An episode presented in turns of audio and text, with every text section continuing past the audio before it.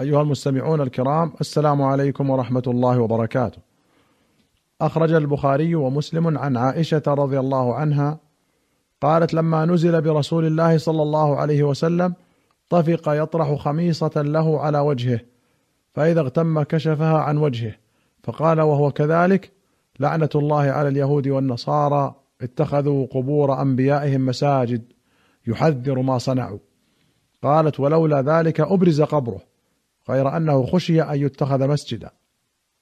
الخميصة كساء أسود له علمان فإن لم يكن معلما فليس بخميصة.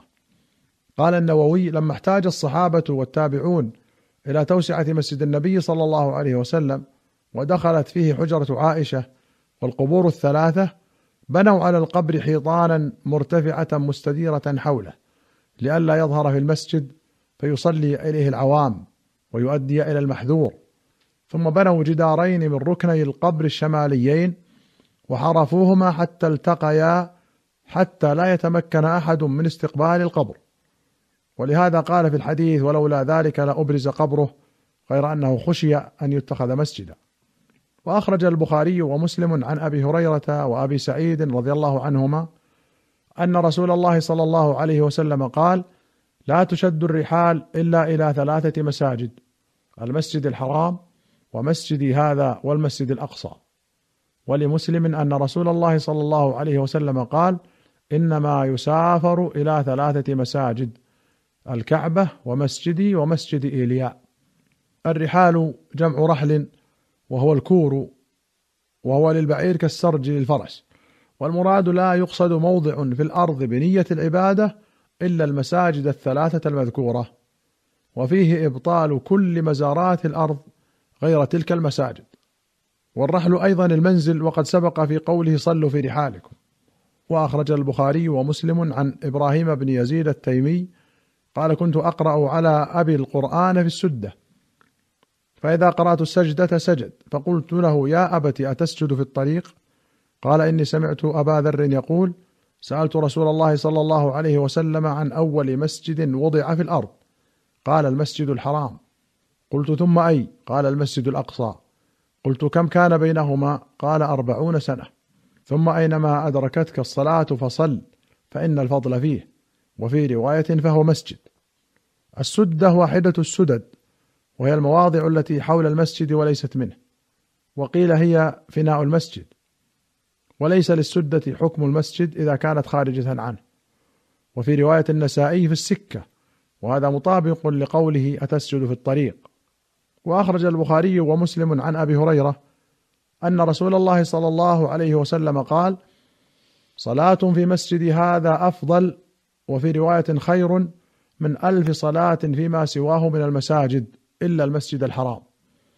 فإني آخر الأنبياء وإن مسجدي آخر المساجد. قال الطحاوي وغيره إن ذلك مختص بالفرائض لقوله صلى الله عليه وسلم أفضل صلاة المرء في بيته إلا المكتوبة.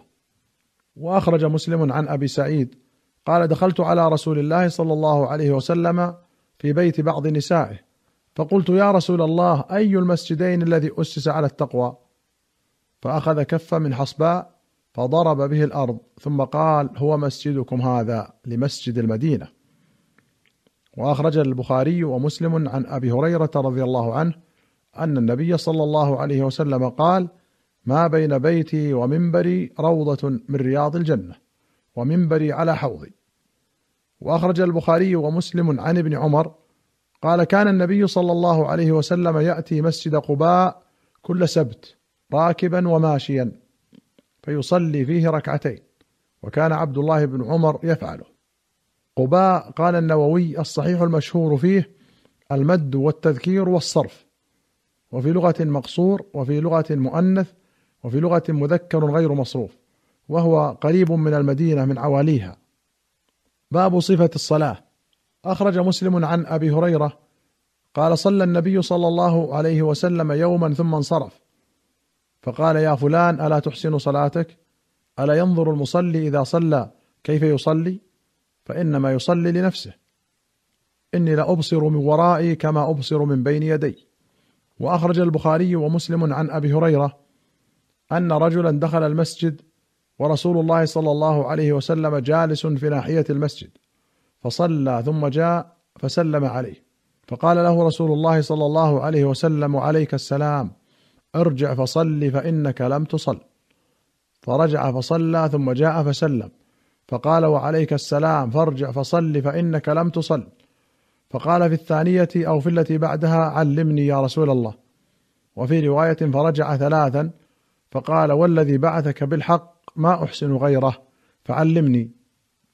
فقال إذا قمت إلى الصلاة فأسبغ الوضوء ثم استقبل القبلة فكبر ثم اقرأ بما تيسر معك من القرآن. وفي رواية ثم اقرأ ما تيسر معك من القرآن ثم اركع حتى تطمئن راكعا ثم ارفع حتى تستوي قائما. وفي رواية حتى تعتدل قائما ثم اسجد حتى تطمئن ساجدا ثم ارفع حتى تطمئن جالسا ثم اسجد حتى تطمئن ساجدا ثم ارفع حتى تطمئن جالسا ثم افعل ذلك في صلاتك كلها. زاد البخاري وقال أبو أسامة في الأخير حتى تستوي قائما قال ابن حجر وقع في رواية ابن نمير بعد ذكر السجود الثاني ثم ارفع حتى تطمئن جالسا. وقد قال بعضهم هذا يدل على إيجاب جلسة الاستراحة ولم يقل به أحد.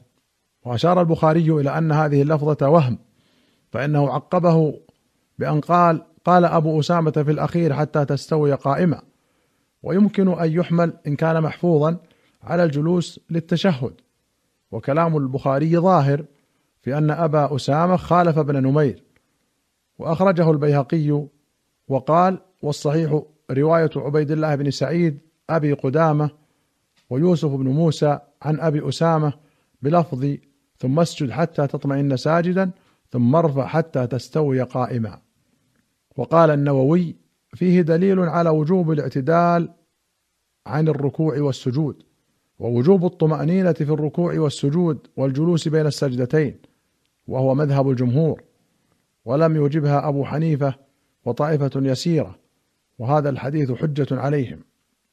وأخرج أبو داود والترمذي والنسائي وابن خزيمة والطبراني في الكبير والبيهقي في السنن والبغوي بسند حسن عن رفاعة بن رافع الزرقي أن رسول الله صلى الله عليه وسلم بينما هو جالس في المسجد يوما قال رفاعة ونحن معه إذ جاءه رجل كالبدوي فصلى فأخف صلاته.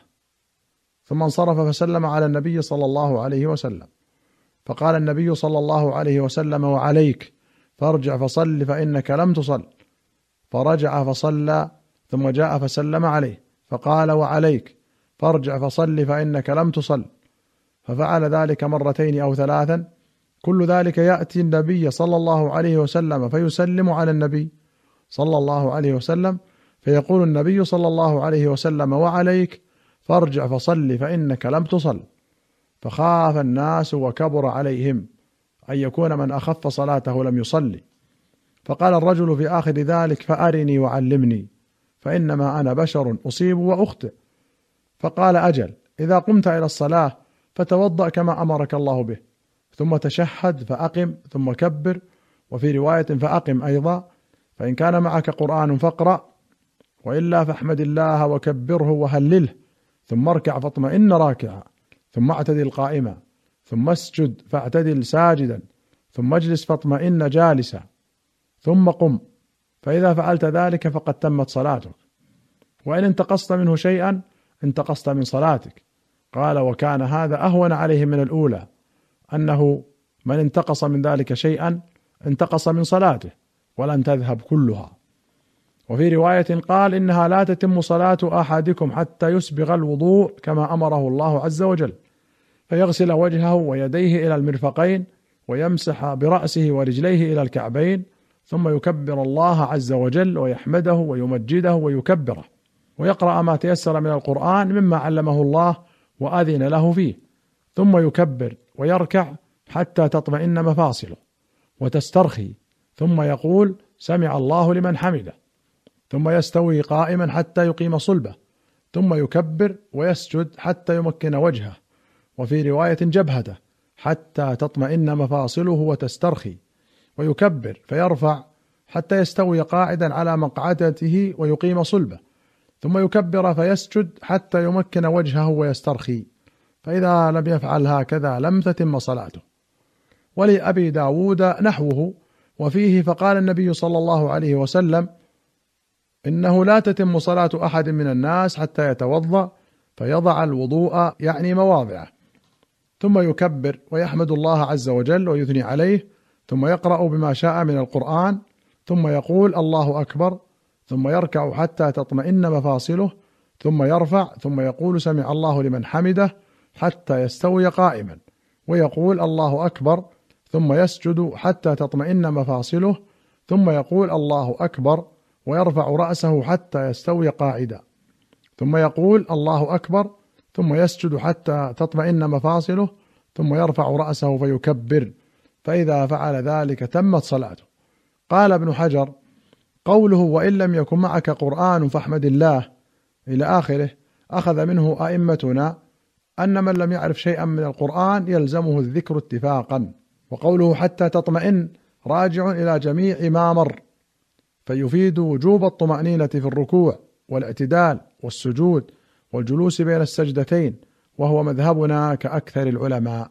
أيها المستمعون الكرام إلى هنا نأتي إلى نهاية هذه الحلقة. حتى نلقاكم في حلقة قادمة إن شاء الله. نستودعكم الله. والسلام عليكم ورحمة الله وبركاته.